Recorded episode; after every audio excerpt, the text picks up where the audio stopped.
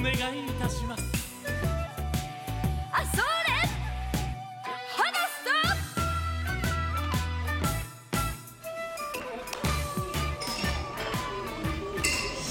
坐在我对面的是谭朋友老师， 坐在我对面的是大鹏，谭朋友老师腰闪了。没有想到，提前过上了老年人的感觉。你知道你我是怎么会的呢？你知道有多好笑吗？因为前两天太热了，呃，我想说 把冬天衣服收起来，我把夏天衣服拿出来。然后我的衣服不是柜子放不下，放在收纳箱里面嘛。嗯。我就去理收纳箱里面的衣服，然后把冬天的不穿的衣服放在箱子里面。然后我那个箱子呢，空间有限，我要把箱子垒起来。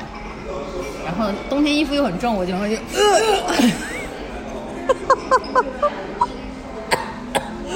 真的，我就是啊，没有想到我有这一天。上次录的时候你感冒，这一次你腰闪了。我醉了，我你最近就就是你要去拜一拜，看看自己的健康运是不是有点什么问题。是的呀，而且就是我还想了，你知道吗？因为我之前不是健过身嘛，然后练核心，然后教练说就是平时在家里搬东西的时候嘛，你要先蹲下，对，然后把东西拎好，然后你再对站起来，人再起来，哦，就跟举重一样。哎，这样是比较护腰的。嗯， 我明明知道这件事，我还是直接弯腰下去，我就相信自己。哇，我命由我不由天， 我就，呃而且我还不信邪，你知道吗？就是我当时闪了以后，我以为就是瞬间的事情，可嗯能就是一下没用力，我就说我歇一下。我坐那里越坐越不对，越坐越不对，然后我就发现我有点动不了了。嗯，我也赶紧叫我爸，他拿了根按摩棒给我，然后呢，我说是不是应该先什么冰敷一下再热敷？他说没事，你就先趴着或者平躺。嗯，然后捏一下，我就躺躺那儿，然后他过会儿又给我送了膏药，我还想说不用，我这种年纪贴什么膏药 啊？啊，你都不贴的吗？我怎？然后我晚上就被惩罚了。是啊，我睡觉落枕什么的我就都贴我了。我以前从来不贴膏药，因为那个东西哦贴在身上我很难受的。是啦，但然是后晚上我就不行，我越来越疼，我越来越疼，我就贴了两张膏药。那你也没去看，没有，关键是昨天我还觉得我已经好了，对，然后我昨天又出了趟门，呃吃了个饭回来，又然不后行晚上回来，我去给我们家猫铲猫砂，我一弯腰，然后又起来， 好了，哎，然后我就跟你说嘛，我说我今天不行了，在在家里躺着。人啊，就是不要盲目自信，你知道吧？你你你你关于闪雷啊还有什么更生动的表达吗？我觉得没有赢过我上次上那个痔疮的故 事。赢不过，赢不过， 就是就是，你记得我们以前做节目的时候，不是说 老年人起床的时候不能太猛，对，要先翻身到床边，先脚放下去，嗯然后是，嗯嗯哦，我现在就是这样， 我就是你知道，因为我扭到的是。呃嗯，谢谢。我就先平躺，平躺之后呢，我先蹭啊蹭的挪到床边，然后我先左翻身，把我的腿放下去，我就，然后我再撑着我桌边的床边的桌子、呃起来，然后再撑着自己的腿再起来。我感觉我就是提前过上了老年人的生活，你知道吗？ 好精彩哟！姐，我这边餐就给你撤掉，这样哦，好的，哦好的好的谢谢谢谢。然后我就想，你昨天跟我说说，打篮球也是会闪到腰的。我回忆了一下，我好像以前打球从来没有闪过腰。因为那个时候年轻呀，对呀，那时候小呀。那时候怎么可能轻易的就被这种啊就打倒呢？不可能。以前都是摔到什么伤到膝盖啊，摔到手打到什么，都不会说腰有什么问题。现在不行了，不服老不行了是吧？好，我们要开始聊正经的了吗？好，可以来吧。正经的是什么？ 先感谢我们有一千粉，啊，对，我们有感谢一千各多位粉听众老爷。感谢各位，就是一看就是大家，因为我们那一期那个叫什么《漫长的季节》的对的节目啊，对的对的真的是上的就是早早 为什么会上这么早？因为我们只看 六集集就说了我们看六集就敢聊，你看就有人敢听，听了之后还要说你这人物关系全都不对呀、啊对呀、当时对当时殷红都没有进主片，好不好？他只是在还不背知景道里有面这个人呢他。在背景里面帮对的那个什么巧云挡了个酒吧，最多就是这个了。反正我真的对他没有任何印象的。结果你后来，你看后来第六集就第七集，马上整个就他一对，整关键个而且前面我们还在打脸说，等一下我打个喷， 打个喷嚏都要痛。 这个喷嚏我绝对不剪。就是就是当时看第六集的时候，连那个 叫什么傅卫军是他自己都不知道对对，是他自己都，我们还在瞎猜说这两个人是不是喜欢谈恋爱呢谈恋爱呢，就是但想是太多了。你为什么会觉得是那个？就是因为一个是导演他肯定是刻意的在就是在跟观众在玩游戏嘛，他就是觉得说我这这些信息我不放出来让你去看，他想要的就是这个效果。还有就是。傅卫军，也就是蒋奇明这个人，你就看他这个眼神，不是看狗都深情吗？真的是，而且你知道为什么一开始有这个感觉吗？嗯是因为因为他比李庚希看上去年纪大很多，而且哦，那我倒没觉得，就是因为看上去的气质明显就也不是大很多，就明显气质跟他就不像是不像弟弟，对不不像像弟弟弟对，因为李根希实在是长得太幼了，他对的看起来就是，就是中学现在去演个生初中生什么对的，的你也不觉得怪。嗯，他脸比较五官比较平整嘛，所以看上去比较幼态小。嗯，对，所以那时候我就没有想他，既然是他弟弟，我还想有可能是他对哥或者是什么。对，对，或者是就保护就是他，像暗你中说那保护个他呃的福利院的话，就是感觉肯定是比他大的人。啊，对对对对对，就是可能一起在福利院长大嗯的、就小伙伴这种感觉，就没想到是他弟弟打脸了呀。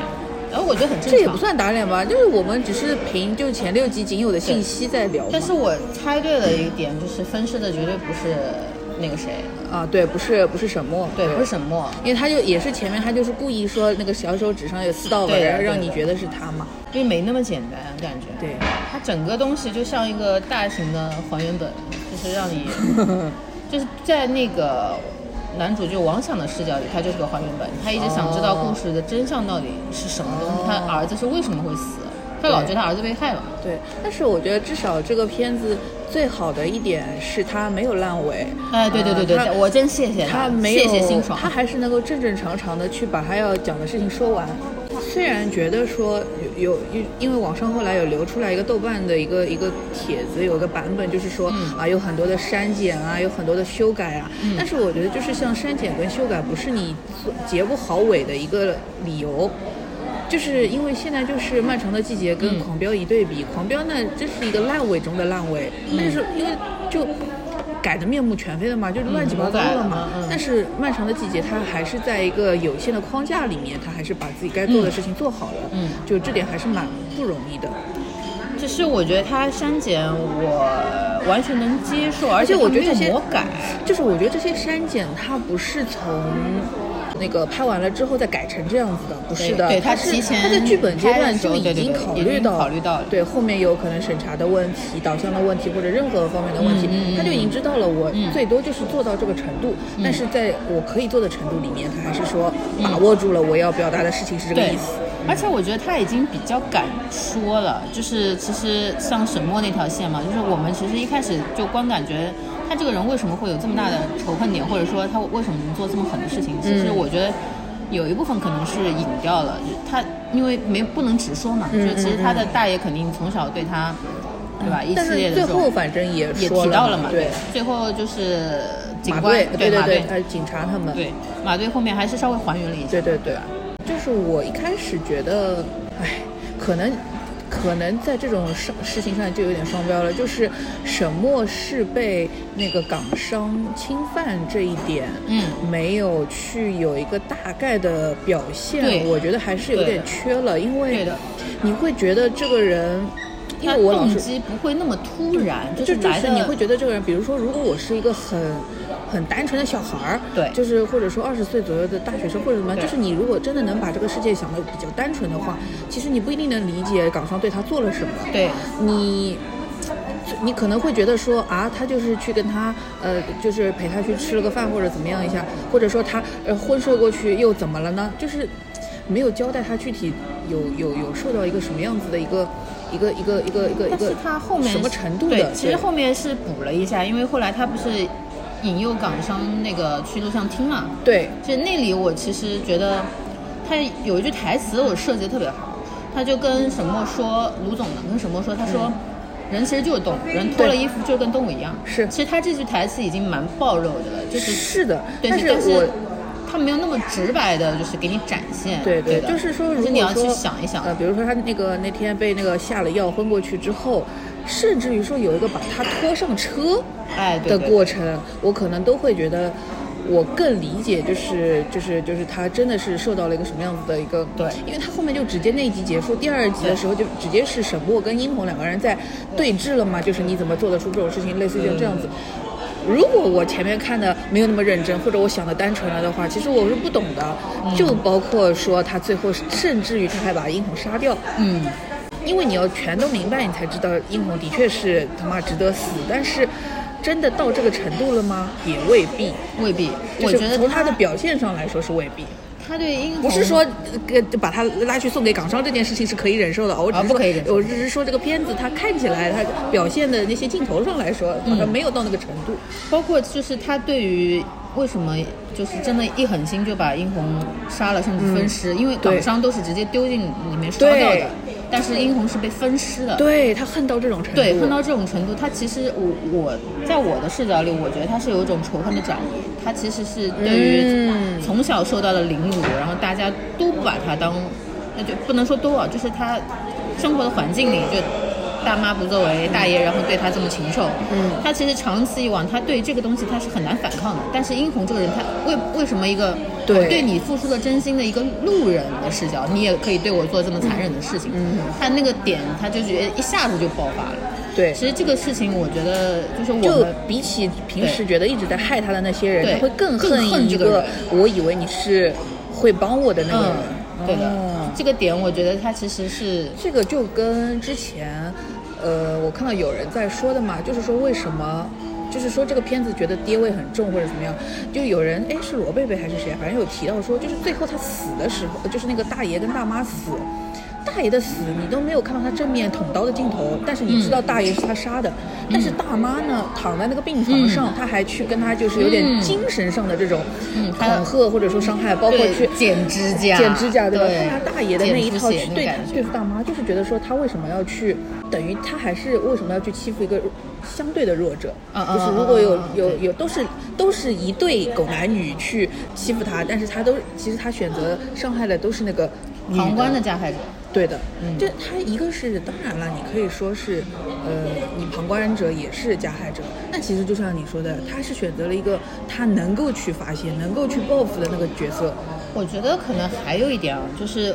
在呃，如果我是沈墨的话，如果我有这种这种仇恨心的话，我我的心里可能是觉得，明明不管是殷红也好，啊还是那个大妈也好，你们是有机会救我的，嗯但你们没有。但这个，但是这个，我如果有这个观点的话，他会不会是一种道德绑架呢？其实是啊人家是不是有义务要去救你呢？其实是，但但是呃，我们抛开这种道德层面来说，他就他的仇恨点是觉得你们是有机会的，明你们明明可以简单的发生，可能就可以可以帮到我的，甚至于说但是你只要不做某些事对情的就可以的。对的。但是他就是你们非要选择这样来伤害我，就加对害于我，因为对我本身已经是个受害者了。对，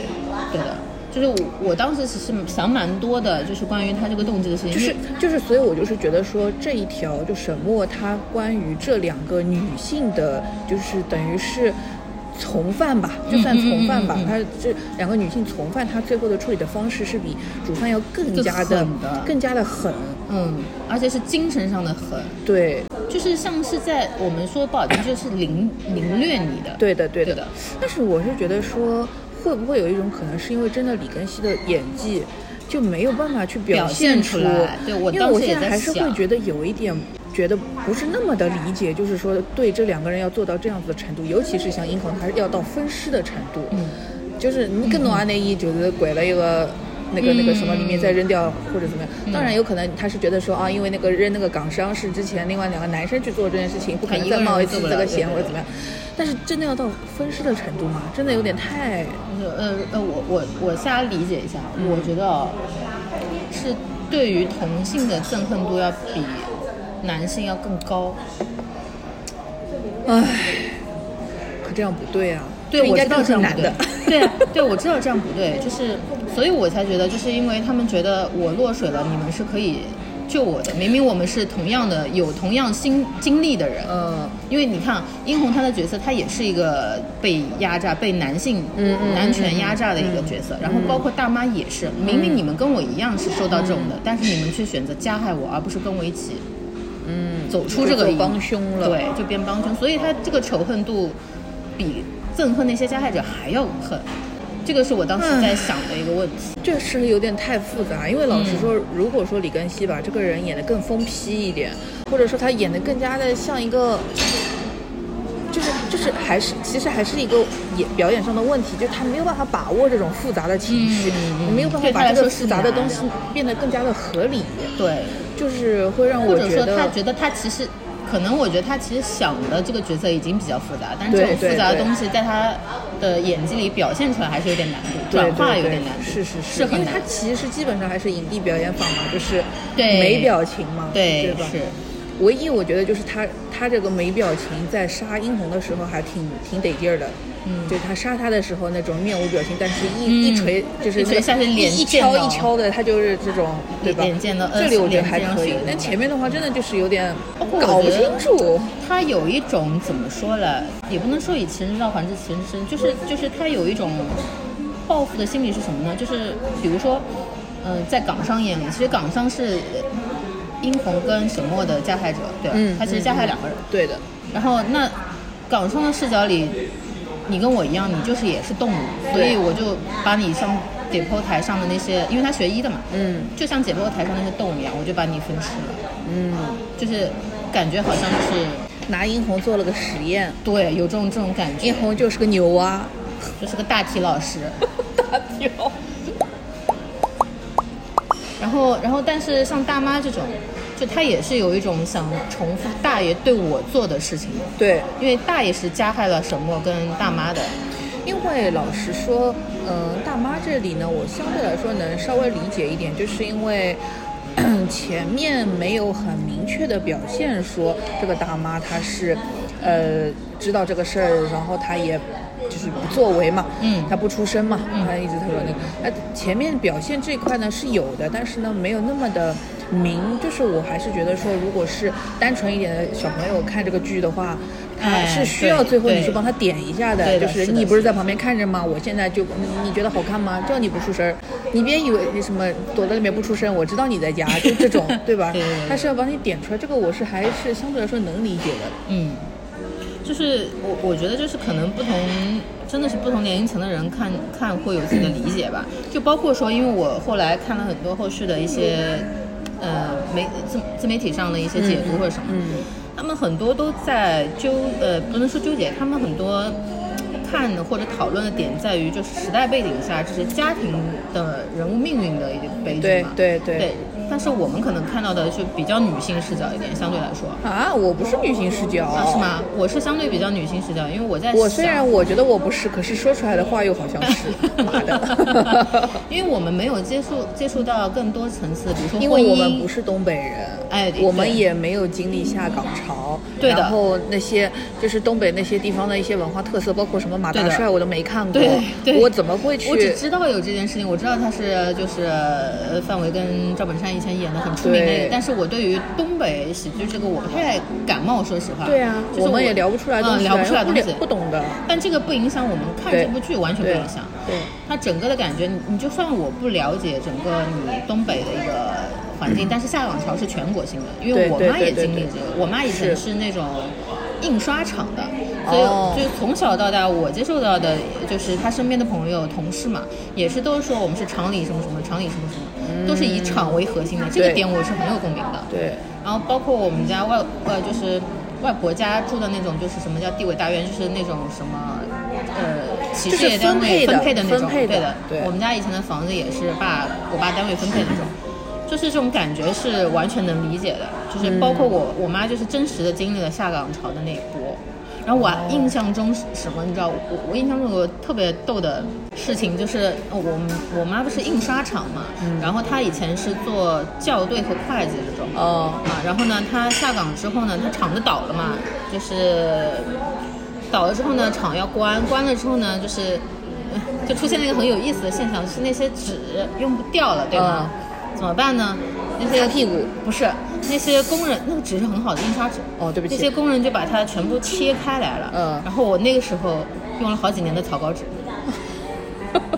知道吗？哦就是切成那种定装订起来以对后对变成对一叠叠的草稿纸，对对对然后还有就是那些印废了的那些什么试卷啊、报纸啊，后来在我们家变成垃圾盒，就会直对对对叠的对那种对垃对圾盒。，果对对吐果吐果盒的果皮，因为那个东西直接扔掉就行了嘛，你又不用拿袋子什么的。我我就印象中，我小时候经常跟我妈一起叠那个盒子，嗯我到现在还会叠。 就我对这个下岗潮或者是厂的这种厂为核心的这种关系的概念，我是很有体会的。包括我们那个印花厂旁边，它会有这种什么小学呀、会有嗯医院啊、什么的，对，幼儿园。就是那个厂属于厂里的，对的，吧？就是基本上厂，因为它其实是为了安抚你的对对对，工员工就嘛，是你你工厂里的工人都呃对对工人，然后他们的子小孩都弟啊，要去什么对对都小要朋友安啊，排对掉对对对以，前还有是什么这样嗯家子属啊，也会安排一些什么什么的，对的。现在哪有这样的？现在没有了，那反正我觉得就是下岗这件事情嘛，就是听以前。只是在我妈嘴里听说过，它像好像是某种洪水猛兽，嗯好像就是不能提的，像伏地魔一样的这种东西。嗯但是你真的真的说有什么实际体会吧，我是没有的，没有的是吧因为我们家里的人是没有碰到这一这一波的。嗯，我妈就是正好碰到了嘛，然后他们那时候还叫叫什么叫买断嘞，啊，对，藕断，藕断，嗯对的，我们这个藕断，哦，对对的，他说的那些，包括他整个他光想家里的感觉，就跟我以前就是住在外婆家那种感觉一样，就是那种分分的那种宿舍那种，但是还有一个就是大家的一个很争论的一个点，就是傅卫军到底知不知道殷红对他姐干了啥？哦，对对对，到底知道吗？我觉得在我的视角里是不知道的。我当时看他也就这么接受了，我以为他是知道的，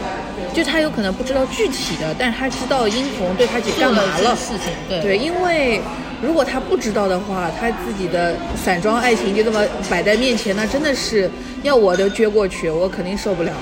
但是他基本上人的情绪还是撑住的，就是嗯说明，而且他的感觉给我的感觉就是他好像能够，他好像预料得到这个，就是他姐会。嗯，对就殷是红会对殷红可能是有一些报复，或者说是复复仇或者什么，但他只是说没有想到他姐会直接把他杀掉并分尸。哎，对的。我觉得他的点可能是在这里，哦，那你要这么说的话，可能是知道，但不明确知道。，对，因为他姐长那样就知道他不会说的嘛，嗯，不会说那么啊，不嗯透会的具嘛体。说的嘛，这个事儿怎么可能对嗯吧？要再说一遍二次伤害了，但是如果你细推的话，可能是知道的，因为毕竟不要过度解读吧。我觉得这对个，但都是可反正以他就是很，就是他的那场纠结就是表现的很明确嘛，就是说又又觉嗯先是得。惊讶嘛，哎是不知对道发生什么了就啊不敢 相信。对，然后他后面包括那个就是下雪的时候，不是在那儿一个人坐在那儿可怜巴巴的，就是明明就是他还是很喜欢人家，但是只知道这个喜欢的人会对自己的姐姐这样那样了，然后这样那样也就算了，结果哈竟然还把他给分尸了。就是说本来他可以纯粹的恨他，对现在不能纯粹的恨了，因为他对姐把他分尸了。对，多少肯定是知道一点，但是可能他至少不会像他姐那么恨吧。对但是他选择帮他姐去扛下这个事情。我觉得可能他那种就是。他吼的时候就是那种明明他应该嗯恨，但是他现在又对恨恨不起起来，来然后开始恨自己。他那个就是很很直白的无声的呐喊，对，对而且有声的呀，他不是出声了，哦哦哦哦，那一段不是，对不对那是前面一个。对但是他所以他就是为什么会就放弃自己了，去去去领钱，他就知道人家就会抓他嘛，嗯他就把自己放因弃为掉他了。他觉得他的人生中值得最重要的期待的东西事情没了。对对。然后因为我我我上一期的时候不是说过，我说我看到过物料说他们嗯每个人有自己的关键道具嘛。对。对对对对因为傅卫军就是发夹，对，那时候我还不知道发夹是什么东西，是的，后来就是看了之后，我觉得、哦、这个发夹不得不说，现在也买的蛮好 看的。关键是因为他那个喊的时候，他手里就是一直在搓那个发夹，是对带着血的嘛，难受死了。难受死了！哇，那看了真的是很难受。呃，纯爱战神纯爱变成战可神怜的小狗啊，哈哈哈 伤心小狗。而且傅他卫其军实长得最就珍是个惜的狗脸，对他最珍惜的两个东西，一个是那个发夹，还有一个就是他助听器，这两个比较关键的道具。嗯对他的因为道具他遇到那个比较呃暴力的场面，他都会先把助听器摘下来，对怕伤害了他。对，然后他不想听，他不想听你说，他就拿掉。对， 但是他遇到认真想听的人，他都会把耳朵凑到你面前对跟你说话。 对，所以很色呀，嘶哈嘶哈，嘶哈嘶哈，啊哇，他伸伸伸耳朵过来，那个哇嘶哈 太嘶酥哈了。因为他一讲齐明，他整个脸啊，这全是线条，嗯，就是就是颧骨也好，然后这个下颌线也好，全是线条，啊他整个人嗯，就适合嗯怼着你的脸拍，嗯就是上大荧幕也行。他骨相很明显，对，很明很显，也不明是显说多好看，对但是他就是很清晰，整个对，人很长得清晰，就是有种，就是那种法国那种简笔画，一画画出来就是这个脸。哎对对对对是的嗯是的是的不像不像沈墨，就是一整个模糊，不知道怎么画它。嗯，但是我觉得他就是人物性格就是有点萌，因为他这个形象不是那种真的是冷酷无情或者是暴虐这种性格，他没有这么直白。我觉得模糊是模糊，复杂是复杂。啊，对，他的这个角色应该是复杂的，但不应该对是模糊的。就是他的每一步、每一个表情和感受，应该是清晰明确的传递给我，然后我得出一个结论：哇，这个人好复杂，而不是现在就是一直都没有说搞清楚他到底是这样还是那样，所以他模糊。比方说像《告白》里的这种哦女老师这种，嗯对她就是对吧？她就是复杂。品味过来之后，你觉得她就是对复杂。她包所做的括一切看上去好像很冷酷，但是她心里是是暗藏着很多东西的。对，然后我最近不是，我之前看那个《白夜行》的日剧嘛，就是山田孝嗯之跟林濑遥那个版本啊嗯嗯嗯，看了两集没看下去，我有点吃不有点吃不下这个这个类型。然后呢，最近看了那个《漫长的告别》，想说算了，我还是把这个补一一补补吧，不然人家都说这个东西是白夜行，我白不出来怎么办？然后呢，也我补到了大也没概有啊我大概六五六也补了大概五六集吧，就是说看到哪里看到那个就是，就是那个雪穗这个人，嗯他前面都等于是因为他受的那些苦难，比如说他去帮男主说顶罪说他爸是他杀的，然后呃呃呃他爸是他妈妈杀的什么的，那些是因为那些人对他就是就是不好嘛。 还有就是他以前的那个那个呃高中的那个女同学造他的黄谣，然后结果最后他让那个男主去就是把他衣服全扒了什么的那些，就是那个那些都是别人先动手，然后他反击。然后一直到就是大学里的那一那一那一段是他的那个女同学，大学的女同学，跟那个像男神一样的那个那个那个柏原崇演的那个角色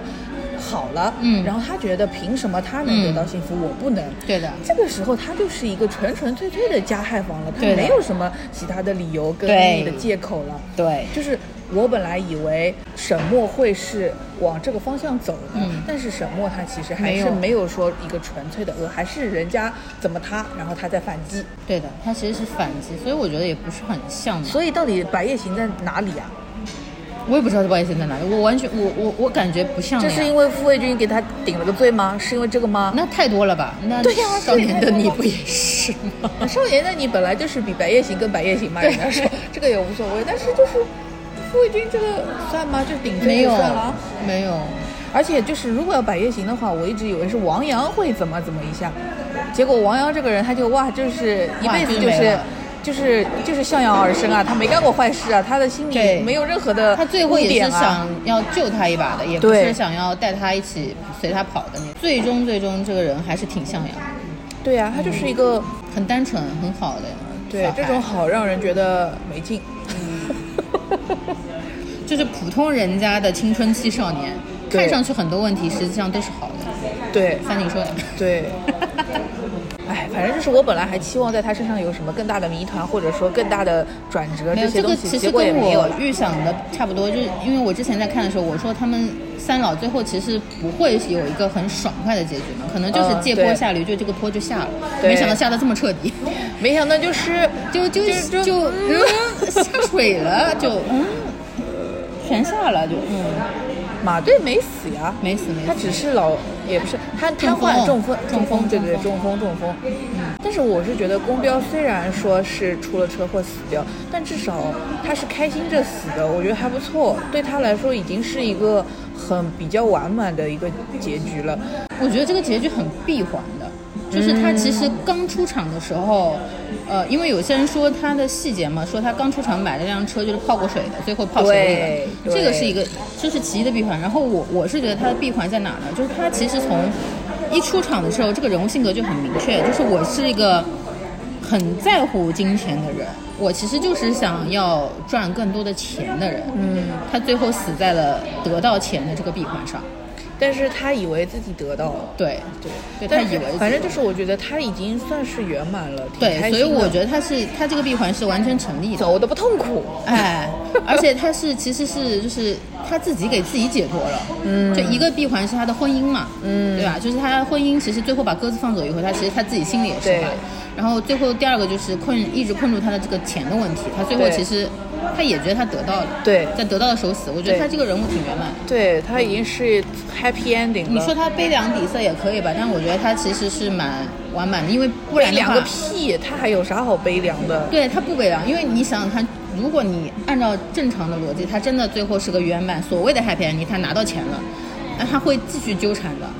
对例如啊，我有钱了，我给你吧，你对，E 回来吧你。别跟那什么豪哥对，搞了没还是没跟有我了，对我那给其实你对他开来个说更是大更大的一个围城，就是更大的一个。是的，他会没完没了。对的就是好不容易前面所有东西全部都已经处理完了，然后也搞干净了，然后该解脱的解脱了。对，最后如果你还让他给他中中中了彩票之后的这个钱，他又要怎么样呢？又要开始重复一些没有意义的事情。因为他的世他的世世界会陷入另外一个循环，对的。就是我有钱了我还得不到，那更痛苦了。哦哇，还好还好，没有这些乱七八糟的。对的。太好了，谢谢。谢谢谢谢辛苦。 我觉得彪子算是蛮圆满的。我我之前不是还说，就是他的那个关键道具是那个鸽子，嗯鸽子，然后就是他心里的鸽子嘛，他就放飞了嘛。然后例如的关键道具是那个马蹄莲，嗯，然后其实这两个连在一起的话，我觉得，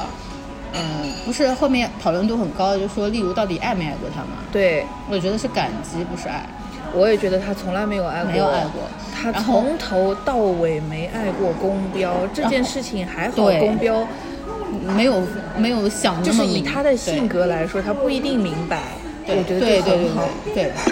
他就彪嘛，对他性格比较彪嘛，他不需要想那么透彻的。，对然后其实从他们相遇的一开始，就是也是在埋这个影子嘛，嗯就是他不是第一次在医院后面碰见他的时候，他就把他花给薅了。对，你就想得到，其实这个花本来就不是你养的，你对就是从旁你边就想不到摘来的。这个人，他从来就没有懂过例如对，他就对是不会在乎例如在乎的东西的。对的，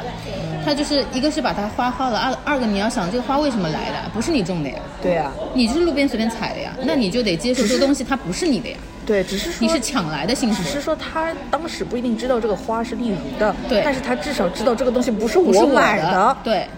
但是他还是就是觉得我可以占有它，对我好像占有它，我好像得到它了，对的。对的，最后这个东西也就是你一个强占的，强占的结果就是可能你还是要物归原主。强扭的瓜不甜嘛，对，但是马蹄莲就是他后来一次就不就是说那个就是他那个彩蛋那一段，就是说那个又薅我花了，对然后说不是这次是买的，嗯，就好像他以为自己可以，对他觉得他自相己对懂来，了，对他以为自己己明白例如是什么意思，或者说他对喜欢什么，好像想要什么，其实没有，一个是没有，还有一个是这个时候的例如已经不是之前的例如了，例如也在变。哎对，是的，但是公标没变，彪子从头到尾喜欢的都是同一个类 型，公标它就是一个很简单的那种想法，就是你你你你要啥，那我给你就完了呗，哎对你管我这个东西是哪里弄来的？对你直接跟我说你想要什么，我给你整就完了，对呀、你管我是怎么来的呢对？怎么整的呢？就是包括后面他其实就是他理解到，例如就是想要钱，这一段是什么，你知道吗？就是那个四重奏，嗯四重奏里面 Marky 跟宫九演的她那个老公两个人的那一段，嗯就是宫九说对例呃不是不是对例如了，宫九说他对那个 Marky 就是松隆子那个角色，他对那个已经是是爱但不喜欢了，不喜欢的原因是什么？是因为 Marky 拿他最喜欢的书去垫、嗯垫那个桌角，桌角，对的，是的，就是。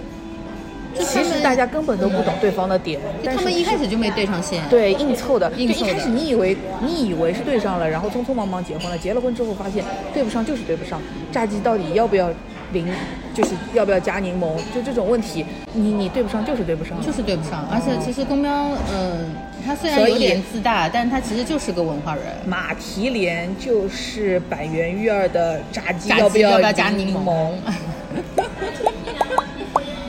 可能比方说他后面真的明白，例如可能就是喜欢养花，那嗯就是陪、不要养鸽子，陪他一起养花，可能比对现在结局也会好一点。 那是不可能的了。嗯而且说真的，丽茹也不是多爱养花吧，她就是喜欢一些漂亮的没有用的东西。哎，对，没用的美丽废物。就你知道，例如最开始出场那种感觉啊，就 很像，花絮里面，秦昊说他那走道拐吧拐吧那个。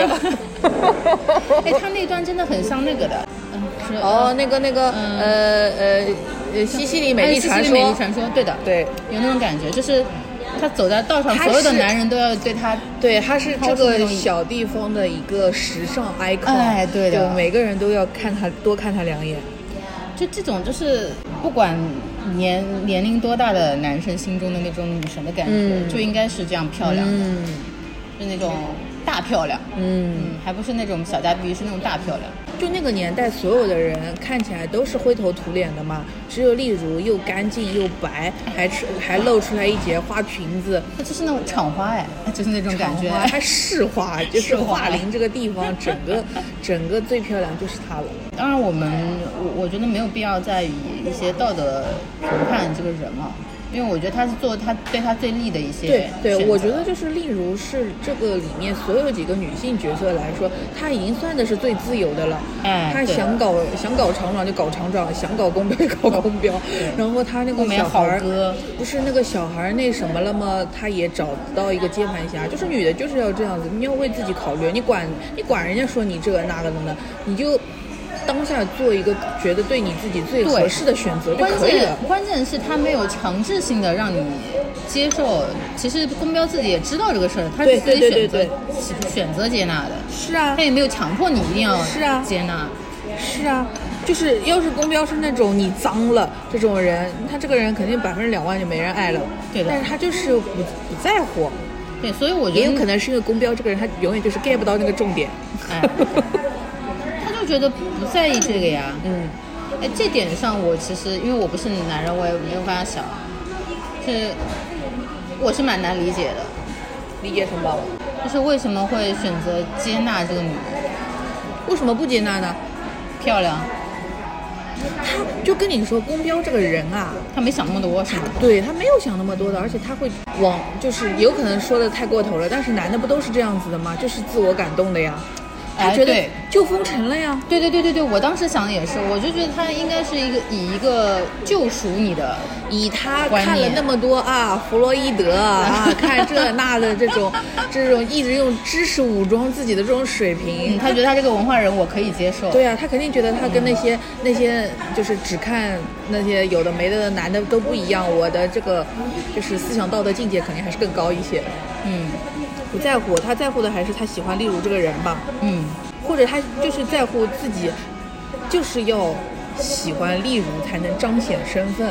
哎，对的，你要是不她喜这欢个了，这个这个例如这个角色对她来说就像一个勋章一样，你看我多厉害，嗯。我的身上有这样的勋章，有这样的烙印的，所以他也这个不好像在把他想太坏了，但其实他应该就是单单纯纯的一个傻 就呗。我们过度解读了。对，就是傻呗，他就是傻的，就是反正就是喜欢就丽是茹呗，对他别的也不管，他就是喜欢。反正我觉得是他是在整部剧里面，我觉得最善始善终的一个了。嗯，嗯，得到了自己想要的东西，也没有困于这个东西。对的。然后他反正也很搞笑，我嗯也很感谢他，每 天就是说那些乱七八糟话，我真的受死了。然后不是我看网上很多人就在说嘛，说例如其实。呃，包括徐姐来讹钱什么的，都是他计划好的，然后包括什么还动可能动过他的动过杀心，啊然后什么就是那个动过胰岛素对对吧动过胰岛素，而且他最后撞他那辆车不是好哥的嘛，嗯，豪哥货运的嘛，嗯然后他就他们就有有一些阴谋论啊，就会觉得对说是呃例如去做的，但我倒不我不不这么想想，对，我不这么想，我觉得其实例如只是只是知道自己要什么，也没哎至于对到要害人的地步。对他只是知道自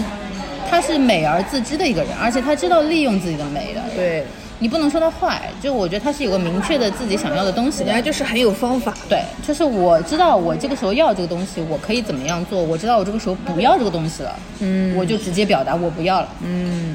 我觉得，嗯，抛开道德层面，我觉得大家姑娘们都应该学一学，就是你要自己知道你自己想要什么，你并且你明确的表达出来，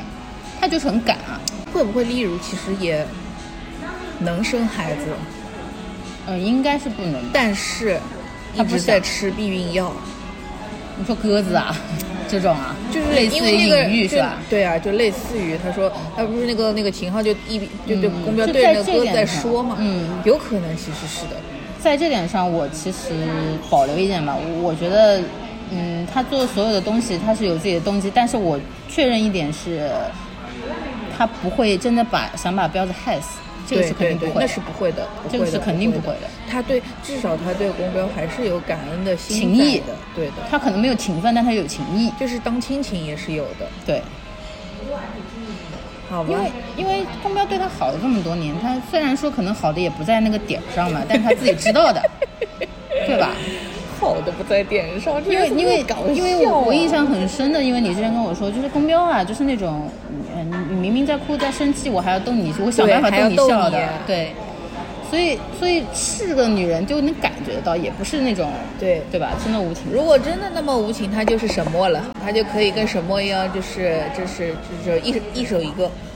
哦，然后说到就是，呃，文案的妈妈美素啊，嗯她那时候道具是一团毛线，嗯，最后他竟然是用毛线上吊的。因为那团线是王阳帮她卷的。对，嗯，这个我当时我看了也是蛮蛮震撼，蛮兴奋的。我我没有想到他是，就我本来想的是，可能他知道这个事情之后，就是心对呃心犯脏病不行这个了，起火对吧了支架起火对对对，了我一开支始架也是这么想的是这种的，结果他竟然是是上立马吊上吊更加的嗯绝。绝，因为他不能原谅自己。其实说白了是不能原谅自己，就是有很多人在说，为什么他那么的气，就是王响嘛？因为他觉得他就是也不跟王响说话什么，就他好像就是把气都撒在王响身上。那是因为他没有办法再对自己怎么撒气了，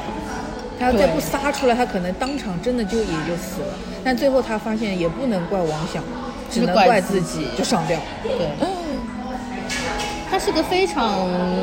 传统概念里的女性，嗯就是家庭，家庭为主，孩子为大。就是失去了孩子这件事情对她来说是致命的，而且对尤其这个孩子死是是跟自己有关联对的，但是没有办法接受而这且个事情。老实说，就是王阳这个小孩，虽然我们不喜欢，但他还是一个好的小孩，他不是一个说，就是。就是对对对美素来说，这个小孩肯定就是你看长得也可爱，然后然后呃人也就是就是养的高高大大的，就是就是把这个小孩好好拉扯大了，但是结果他就没了。其实他身上身上有一点，我觉得蛮好的，他没有那种自傲。就是、王想呃啊不不是是王阳是吗？呃，我说美素，啊美啊美素为什么要自傲呢？因为我见过很多的这种妈妈们，呃嗯通常在这种情况下，你看我又生了个长长相这么好的儿子，又听话又乖，我会有一种自然而然的骄傲感。嗯，他虽然是很护着他，但他没有这种就是就是他还是知道自己的儿子几斤几哎，两重，啊对对对对，但是是明确有认知的。就是那里头你自己家欢 喜，但是但是他也没有说是觉得是到处跟人哎，去炫耀炫耀说儿子有多好，那对吧？对他也没有因为儿子这件事情觉得自己就是高人一等或者没有对，对但是对我对见过对很多这样的妈妈，哦，是的，是的，而且尤其北方，如果看对看重男生就重男轻女的我话，闺蜜的嗯前夫，嗯，是的，是的，因为我当时去他们家陪他那个当伴娘的时候，我就明显感觉到，我当然不是人身攻击啊，就是我觉得就是，反正后来也发生发生了一系列事情，我就觉得哦，嗯就是可能有生儿子了不起，哎， 而且儿子又是在大城市工作，考出去了。对，所以他们有一种真的是很觉得自己了不起，就是王阳的妈妈这个角色，让我看的就觉得特别像那种平时看的那些，嗯、大熊猫的视频，就是自己哎的崽在外面跑来跑去了，然后他就一把给你揪回来，或者什么嗯，或者说是像那个上次看那个大熊猫，最搞笑的就是那个一只小的这个大熊猫，然后它被一个盖子盖住了，然后他妈就没有发现，只看到这个盖子一直在跑，而且还在还在那找我儿子呢，我儿子呢，我我小孩呢，就这种感觉，就是它身上散发着这种母性是很动物的，嗯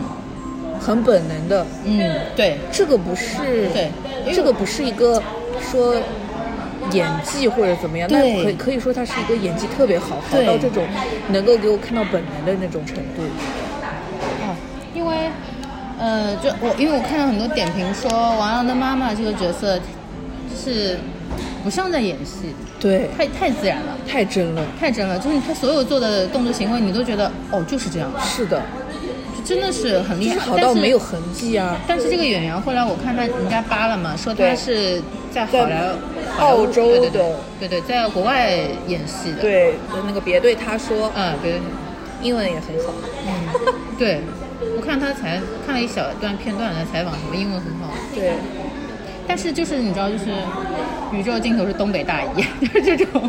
真的有很多，因为我 我那个抖音铁岭，宇宙的尽头是铁岭。铁岭，对，因为我抖音上特别喜欢看的一个东北大姨是在日本的一个东北大姨，然后结嫁给了日本人，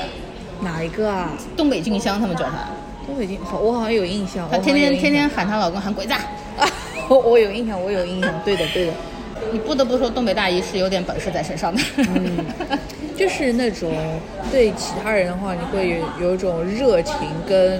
张罗事儿那种，哎什么都对大包大揽。但是他就是会给你一种真的就是很温温暖的感觉。好嘞，就很多人都在说嘛，这部剧其实不是个悬疑，可能是一个东北的时代剧这种感嗯觉。有可能我们对东北时代这个定义不是很明朗嘛，因为对我的，们没有经历因为过。老实说，你们就是说是说东北文艺复兴或者什么，就是开这个玩笑。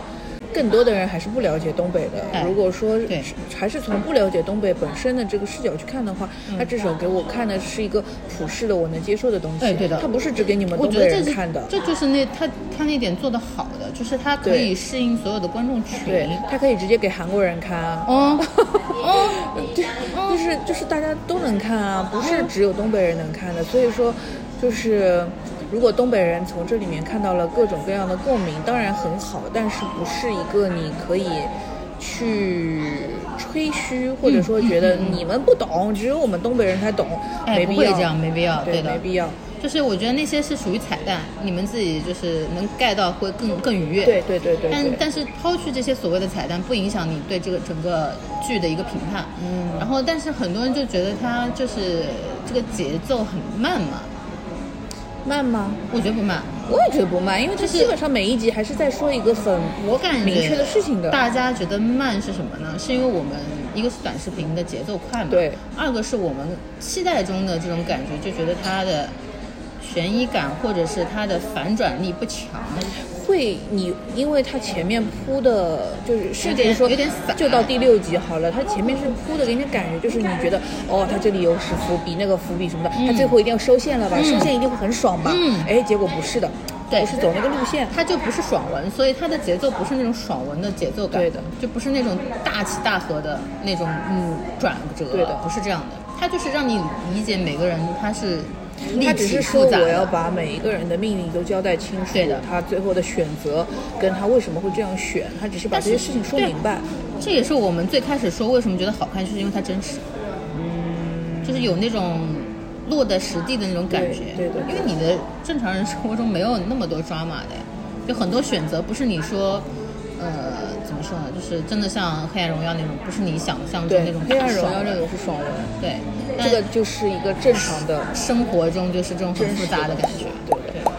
你说到这，我突然想起来，你有那个吗？就是你的名场面的有 top three，有的，你 来先吧。 top 一下。第一个绝对是出租车，那个王想开的出租车接巧云跟他对象，这是第一名吗？呃，这对我来说是第一名，我是也我觉得好全像是我的第一名全了剧让我哭的最惨的地方。对的，就是到这里，就是我的情绪一整个大释放。嗯因为前面一直都是憋着，你也不知道他到底是嗯这样还是那样，然后你为这个人到底是开心还是难过，你不知道。但是这一场戏，他的情绪是很明确的。嗯而且我就是这在这儿，我就是要爱人错过了，你哭吧。对的， 就是到那里的时候，因为我一直没觉得他真的很悲惨或者怎么样，不是那种嗯悲剧。但是看到这里的时候，我不是觉得悲，我就一下子就哭了，对，就是很就自是然地觉得就是、嗯就是很难受受，就是难受，就是你觉得它又很合理，对就是因为这种合理，你才会觉得难受。，对，就是应该这样了。然后对你又觉得好像没有其他的更好的办更法，好的方法了对而且你就是你强行你让王想跟巧云在一起，人不家会幸福的对呀、啊人家也不幸福。不会然后幸他福俩就只能爱人错过了，我勒个妈呀，给我哭的呀！不是网上有人说嘛，就跟《Fast Love》里面佐藤健再到那个、啊那个谁什么望之郎的时候是一样一样的你们出租车司机的那种爱情故事都是这样子的吗？就是非得要错过？哦就非得错过，哎呀，我的妈呀！真的是到那里的时候，我整个人就爆炸。那天最搞笑的就是我给你发了，怎么这种 CP 也也能啊复活？复活对你因为给我他是发在那个隐秘的角落里面那个啊 CP 嘛，哎、结果导啊致这来、第一的对，导致来，哎，还以为 HE，但是他最后到底巧云有没有回来？啊因为大结局的时候，不是那个王王王王想开的车上是巧云跟那个王史阳鹏远啊王北嗯王北在一起，就是他们说巧云就是还是回来了，我就是回来吗？因为我对于结局的看法可能不太一样，我我一直觉得他就是倒在了玉米地。有人是这样说的啦，对，因为很多更多的人说法是觉得他就是他把过去放在了玉米地里，然后朝前看了嘛。哦。有很多是这种说法，但是我的概念中就主打一个无人生 还。无人生还那巧云呢？就是想象中的一个美好结局。不是啊，你的那个倒在玉米地吗？是他那个，就是下了车之后我去撒个尿，他去他去那个什么了，然后他可能是倒在那儿啊你是前说面他这一段也倒了你吗？说在家里是吧？还是在家里，然后去送对呀、他对呀、送他去那个？对呀、你有要是可能无人吧生还的话，王想开这个车可就带走了王北和巧 云，他有必要吗？没必要吧。我感觉巧云是没回来的，就是巧云她还应，我觉得她应该就是跟那个，就那个那个 CP 叫什么来来着？林林鹏，哎叫什么来着？叫什么忘来着了，忘了反正反正就就是是跟他，走我了我好是觉了得他们俩就是去过正常的幸福的日子了，只是说像王北跟王想还有什么事的时候，他偶尔会回来帮个忙帮忙，，对对的。你说跟他生活在一起，我觉得也不会，对呀、不会，王想不需要任何人不了会，，他已经不需要了，对啊啊他他自己也闭环了。就是他他老婆都那什么了，他也他他还有王北，他他还需要你什么巧云干什么的？不要，别害人家。嗯，就我我就是觉得王想这个角色，他呃一开始是因为他心里背负着他儿子的死跟他老婆的死，所以他不能接受巧云。嗯嗯嗯，后面即使他接受了他儿子的死跟他老婆的死，他也不会接受巧云，因为我觉得他这个人，他就是觉得这些事情我弄清楚了啊，那这一辈子就这样。对的，我可以他的主要安安的稳稳地他的主线就是他儿子的死，嗯他的主线不是我要追求自己的幸福，对对对，他他不就是是把过去放下了。对他把对那以前那些事情搞清楚了之后，他未来就是可以重新开始好好过了。但是这个重新开始里面不一定是非得要有个女的，啊，不对，他就是个乐呵的小老头就可以了。对的。我觉得对他来说也是挺好的。就是有很多人会说这个片子就是啊，全都是在说男的男性的视角，然后那男的父权怎么怎么，女的在里面都啊是弱势或者怎么样，是有这样子的人会这样，因为因为毕竟硬要说的话，主角肯定是那三个老头，然后啊三个老头王想、嗯王啊北或者什么，就是而且就是这些整个这个事情去就是造成这件事情的最最开始的原因嘛。是那个那个沈墨的大爷，就是大家都是就反正全是男的，就里面有个什么事儿都是因为这些男的。那是就是有的人会说，那这样子是不是在这个片子里面，这个女性角色她的她的话语权，然后她的她的她的声量，她是不是是不是就不够？我觉得这个事情就是跟我看《流浪地球二》是一样的。如果这个导哦对演他能够说明白的是男性的视角下的这些事情，他说不明白女性的那些事情，他发没有办法好好的替女人发声，那就闭嘴，就别说，你就去说男的，OK，我接受的，我没有去硬要要求你必须兼顾到男的跟女的了。嗯，而且明明其实他写了一个沈墨这样子的一个角色，呃，不是他写的，就是就是就是大家这个共同创作的沈墨这样的一个角色，效果不好是因为演的差，嗯，并不是因为这个角色本身他的张力不够，不是的，嗯对的是因为演的差，演的差，对的，我也觉得。尤其是最后换成了张静初，I wonder why，他，我有点不太接受的一幕就是他最后在车里哭的那一场，嗯我觉得很莫名莫名，对，就是很莫名。就是一个是到了这个，就是你作为一个杀人不眨眼的这样子一个性格人因物，为然后我又觉得过了那他么的多的年数他的了，哭有一点太遗憾和悔恨了，但我觉得他如果是哭，应该是无声的哭，就是叫，但是哭，但是就是眼泪或者掉下默来。默的流泪。对，就是眼泪掉下来，但他不会说我就是那种痛心疾首的那种感觉，对，不是那种感觉。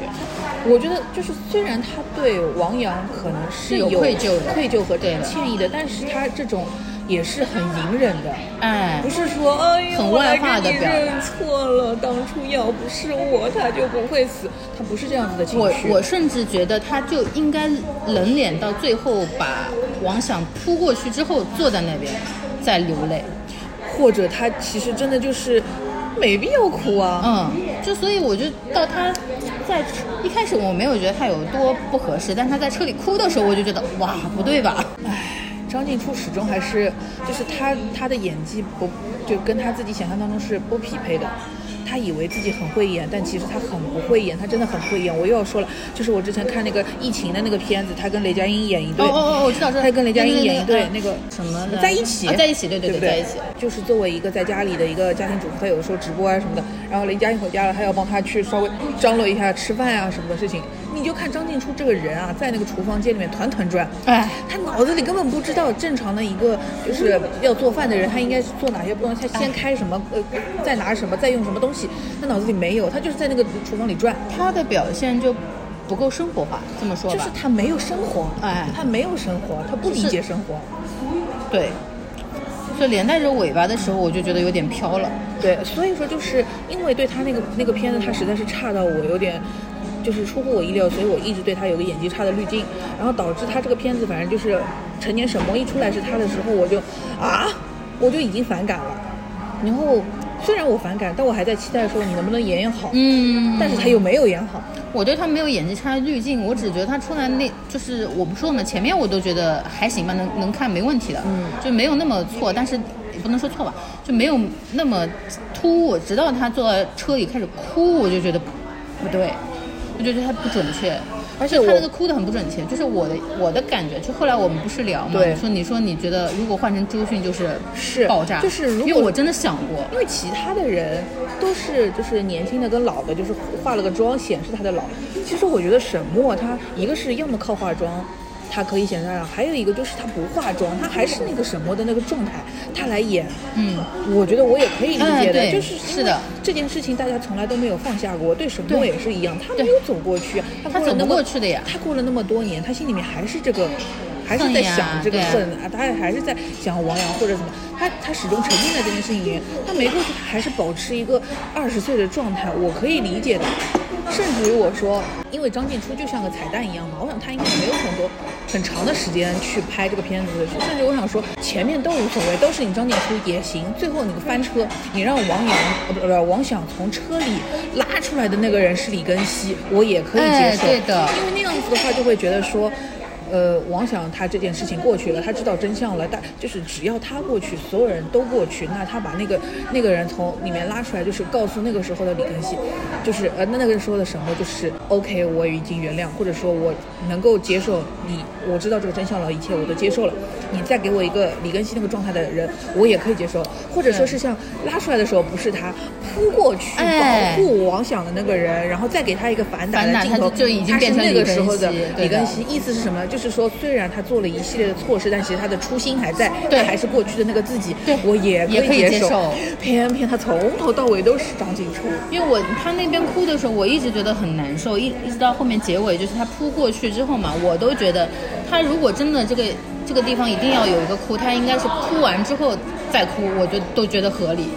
就他应因为嗯该有一个事情给他之后，他再有一个反应，啊，反对应就是一，个就是他前面其实他已经知道他做了那么多错事，但他没有觉得自己会有什么，他觉得他自己就是个冷面的人，就是个对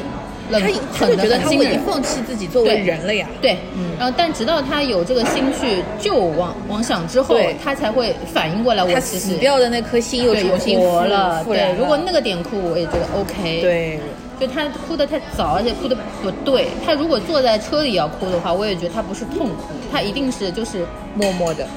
就是不甘，就他不是那种。不嗯甘心，痛心疾首，他是不甘心，因为我其实可能会拥有更好的结对局或者怎么样对。他那种哭就是不甘的一他可能滴嗯眼会觉泪得默说，默就的是落下来。凭什么就受这些苦的人是我，对然后最后还要还有做的那些对乱七八糟的事情了之后也都是我。对的就说回到你刚刚说的周迅，有的人我是因为看到有的人说，如果二十年前就是年周迅年轻二十岁，沈墨就是他了。嗯，我觉得就是对呀、因对呀为是首啊先你这个人你得有那种。破碎感。哎，对吧？对，这个沈墨这个角色肯定是有破碎感，而且他得。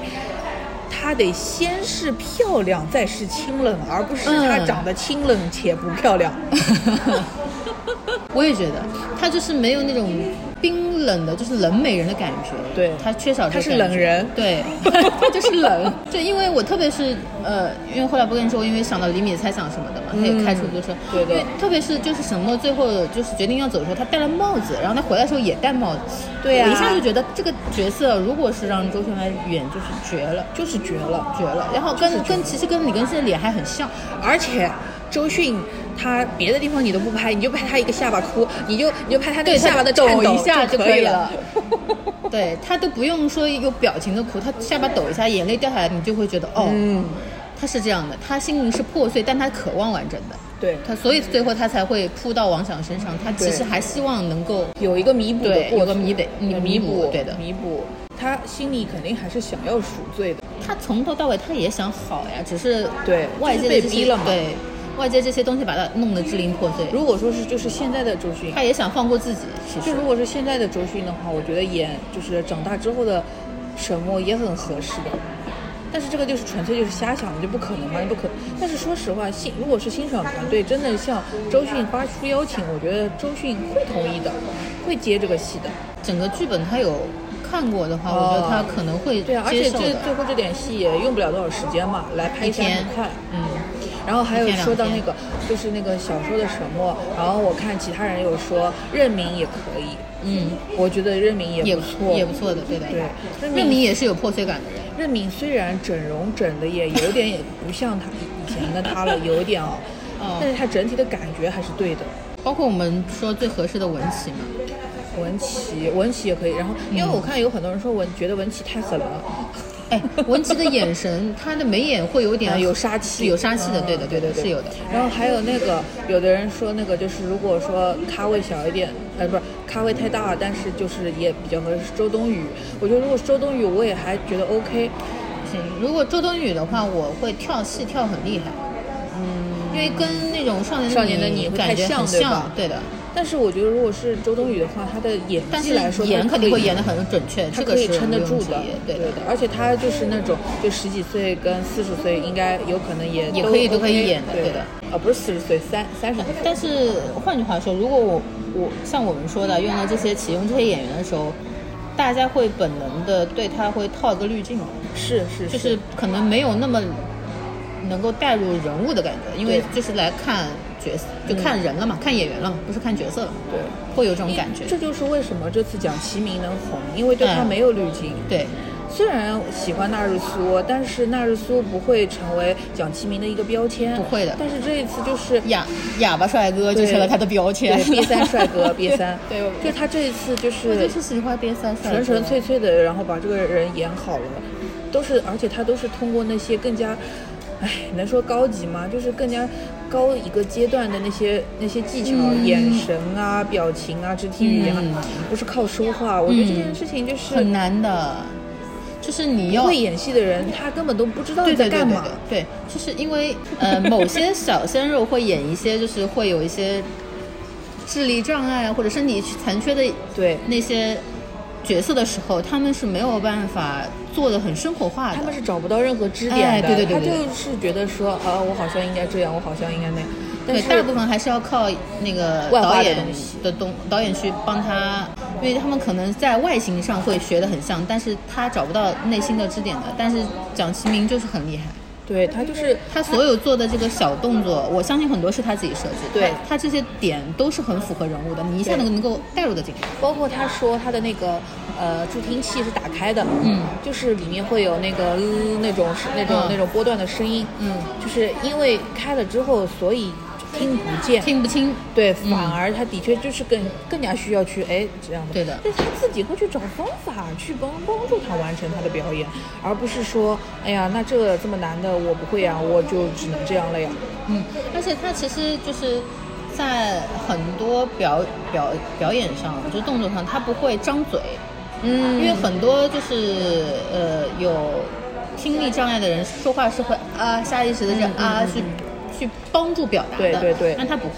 所以他这个人物性格也是对的，他就是一个很闭嘴的角色，他是、嗯他他就不说对，他是他有一点像他姐，对他他东西也是放在心里面，沉默嘛沉默的，对的，男人最好的医 美，沉默，男人最好的医美，哈 哈。好了，说说你的，我也是要说那个呀嗯，就是那 top 个一大家都达成共识了，对，top 吧 top one，对的，那你 top 二是什么？你先说啊，没了。没了，其他的会给我的感觉都差不了太多。硬要 top 的话，那就是那个了呀，傅卫军呀、傅卫军跟那个那个那个那个殷红，他就是说给他那个夹子说你戴这个好看，然后那个殷红说他。呃，你你挺好看，但除了好看啥也没了。然后这哦伤心小狗的那个眼神，哦，我我我的 top 二的话，我大概想想，我觉得是他死了之后拿夹子无声呐喊那场，哦，在那儿对哭，因为傅卫军这个角色他肯定是不会让自己很，他就是很狠的嘛，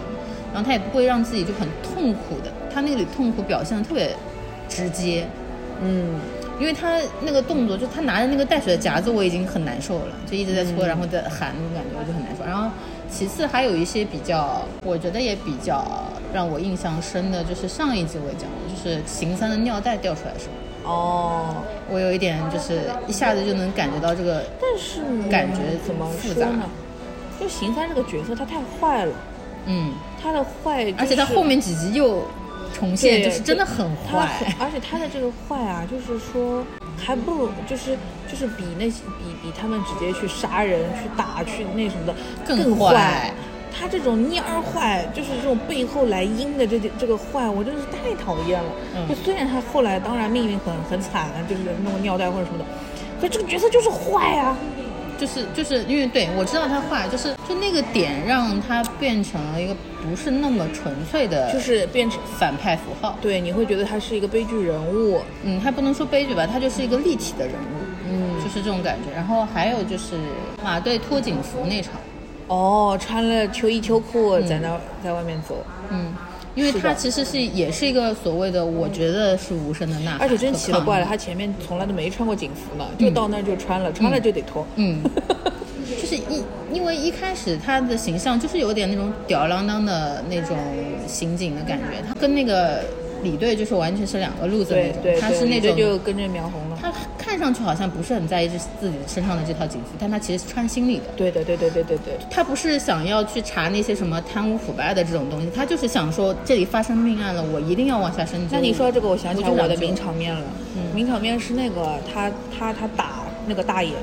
对，就是回在来的那个之后路上，嗯、回来的路上去打那个大爷嗯一段，在那个蔬菜大棚旁边，对，因为那一段，那一那一段就是打的，就是当然了，因为我也爽到了，因为我就是想打，我就是想打那个大爷，我就是滴滴操代操打操他，我觉得操他妈畜生，你就给我应该给我死。然后就是因为他知道自己定不了他什么罪，抓不了这个人，嗯因为他。就是就是没有拿到他任何的把柄，嗯或者说、嗯或者说，而且就是现在沈墨都已经那什么了，嗯他怎么这这件事情沈墨都没说，他有什么权利去说呢？嗯但是他又已经知道了所有的一切的真相了，嗯他就是他就是自己心里那个憋屈、那个难受、那个那个那个没有办法释放，嗯然后他倒着他就必须，我就我不管了，我以后我这个我帽子丢了，我这个是这个工作我不要了无，所谓我无所谓，我就是要揍你这个畜生，我就是要打你，对，所以就是因为前面有这个打之后，他后来脱警服那场，我就觉得嗯，就是我能 get 到那个点， 是的。对，然后其他就正常了吧，就这几个我是印象比较深的。然后我上一期的时候没有说，这一期就正好就说一下，因为我小的时候也碰到过这种畜生亲戚，就是他真的就是，我觉得跟这个沈墨大爷基本上差不了太多，就是对我。然后但是，就是你小的时候你当下你肯定是不知道发生什么事情，但是等到你懂了之后，你再去，难道你再去告他吗？你去报警抓他吗？是没不用可的能的。而且对甚至于说这个事情，我告诉我爸妈了，我爸妈就是很生气。除此之外呢，也不会有做不了任任何的也不动会有任何行为的，他们他们都不会去去警告这个人，也不会他去跟这个人说我知道这个事情，也不会，他大家都是那种知道了之后就是沉默，就是你没有任何办法。但是我现在的心情就是，我每每年过年的时候还是会就是听到见他们到家的事，呃哦不会剪不会哦剪哦，吓绝对死不了剪，我就吓死我了吓因为我死我都了直接直白的说我说我不会去的，然后呃就还是会听到他们家的那种嗯各种这种这样的事情啊或八者卦啊什么事的，情对的什。么的，然后我每年他们一说完，我就说那那个人怎么还没死？他其实就是我现在就是在等他死。啊如果他哪天死了，那我就真的就是普天同庆，我就觉得他就是应该死了。而且他都已经活了快八十岁了，怎么命长那么长、祸啊？害一千对啊，年命，怎么那么长？他怎么还不死啊？我觉得他就应该去死了。他就是他如果死了的话，我就在他们家门口拉横幅。我那个报，我那个横幅就会就会拉的，就是说变态畜生终于死了，报应啊报应！真的就是这样子心情，就是就是，但这种人，哎，他就是死不掉。那你说我有什么办法呢？没有。没有没有这种办法，这就是最痛苦的事情。所以，就是因为没有这种办法，旁边人也不会帮你，所以沈墨才会仇恨转移到旁观者身上。对的，对，所以我当时也是觉得能理解，如果想深一点是可以感觉得到的。哦，沈墨就是恐吓他大这个大娘，那恐吓了个半天，就是那个大爷死就给了一个镜头，人已经死了，我就想看怎么把他给捅死的，就多捅几刀。嗯，明确的这种怨恨。反正那个角色一出来就知道，肯他必 死。就是他要是没死，我就给这个片子打零分。 对，所以马队打的那一场真打得非常的爽，哦，就打你这个瘪三，打你这个畜生。对，就就是是这样打就是畜生，嗯恨不得直接打死他。嗯，要不是背负着就是法律的对，要不是有法法律的那个那个那个保护了限制你，对对。。其实作为一个警察，把这个人杀掉，然后把他藏起来，应该也很容易吧？ 哎，这跟那个《黑暗荣耀》是一样的呀。正因为我是你的女儿，所以我可以把你送进那个疯人嗯，对，院。疯人院。就那个男主不也是吗？正因为我是我是医生，所以我就是可以，就是我如果把你那什么了，也没有人会发现。那既既然你是个警察，你就把他杀掉，然后自己再搞一套那什么的，就完了嘛。嗯啊，对不起啊，不可以，不可以，不不可以，对不不可以，起，不可对以不起，。纯属主播个人的幻对想。啊不起，对不起，对 不起，把我抓起来，把我抓起来。差不多了，就是就是就是回回应一下评论区，因为毕竟这个评论区实在是人太多了，就是各种各样来那什么的。啊，对就对对，有个人就说，就是就是有两条评论说，观众根本不在乎在哪个平台播，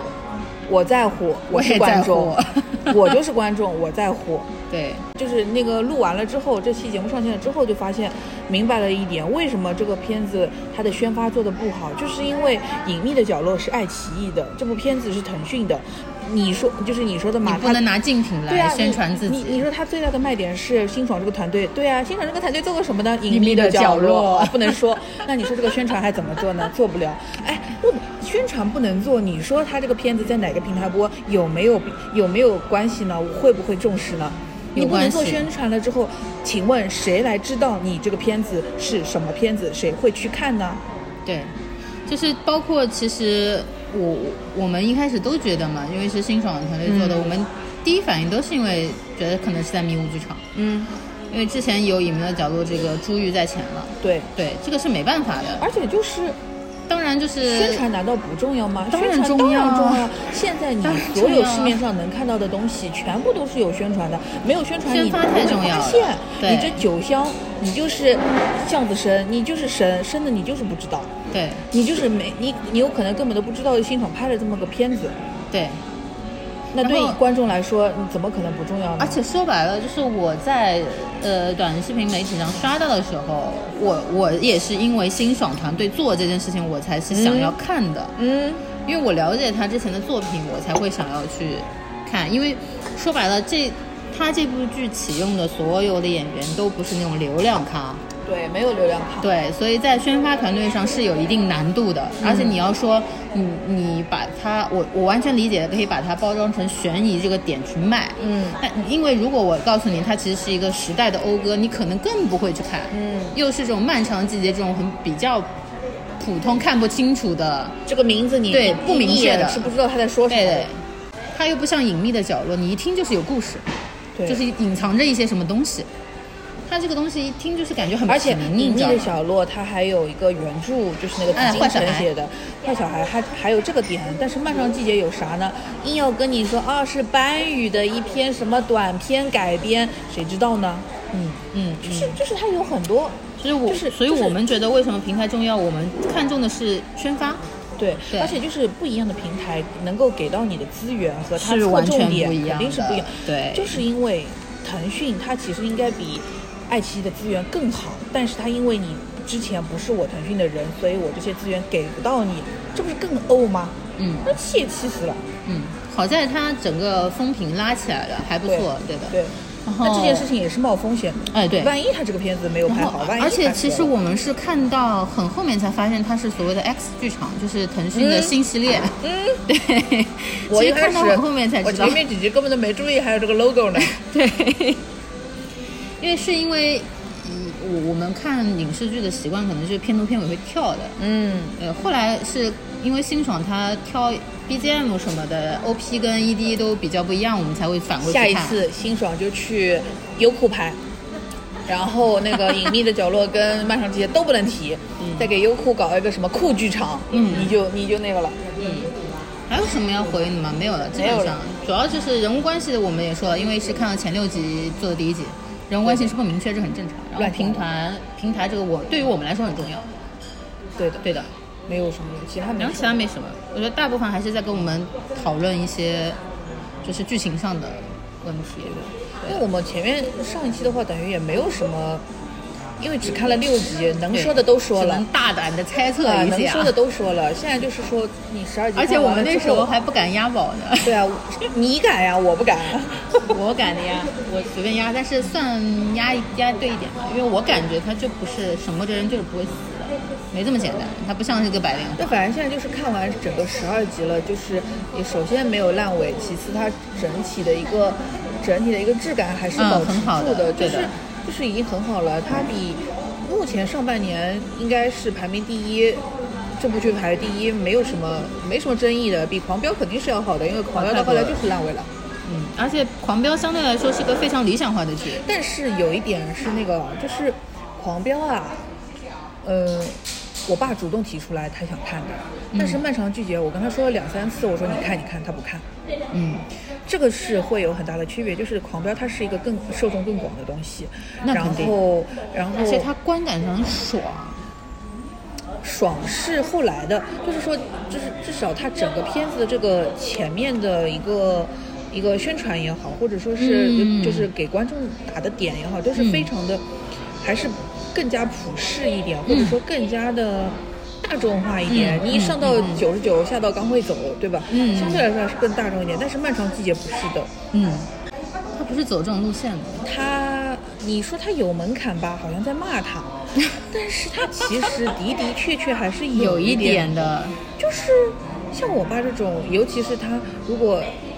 他甚至也不看马大帅或者什么的，他对这个东西没有任何的了解。你跟他说这个片子是碎尸案，然后然后不知道碎了谁，他好像对兴趣就没有那么大，他没有说我一定要看的理由。嗯，其实你开始包装这个所谓的碎尸案，然后所谓的悬疑外壳，吸引的更多的是年轻人来看。嗯，但你说这部剧真正的受众群是年轻人吗？倒不像。年轻的啦，年轻的啦。 哦，OK OK OK，嗯，我我的问题，我的问题，因为我的我的感官里，它至少适合二十五加的人看，因为稍微有一点对生活的感知和理解的人，但是就是看说，会比就较是像我前面说的嘛，有的地方你不给他点名啊，他有可能会哎看不不懂，对。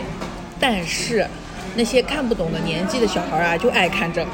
但是那些看不懂的小孩，我觉得他们好幸福，哦，起点比较高了。看过好东西的，而且你看不懂，其实相对来说是因为你没有了解到这个内核的，就生活的这些对，事说情，明你还是太开心了，太对幸福了。挺幸福的。我们竟然又聊了一个半小时， 赶紧结束，赶紧开下一集，拜拜拜拜。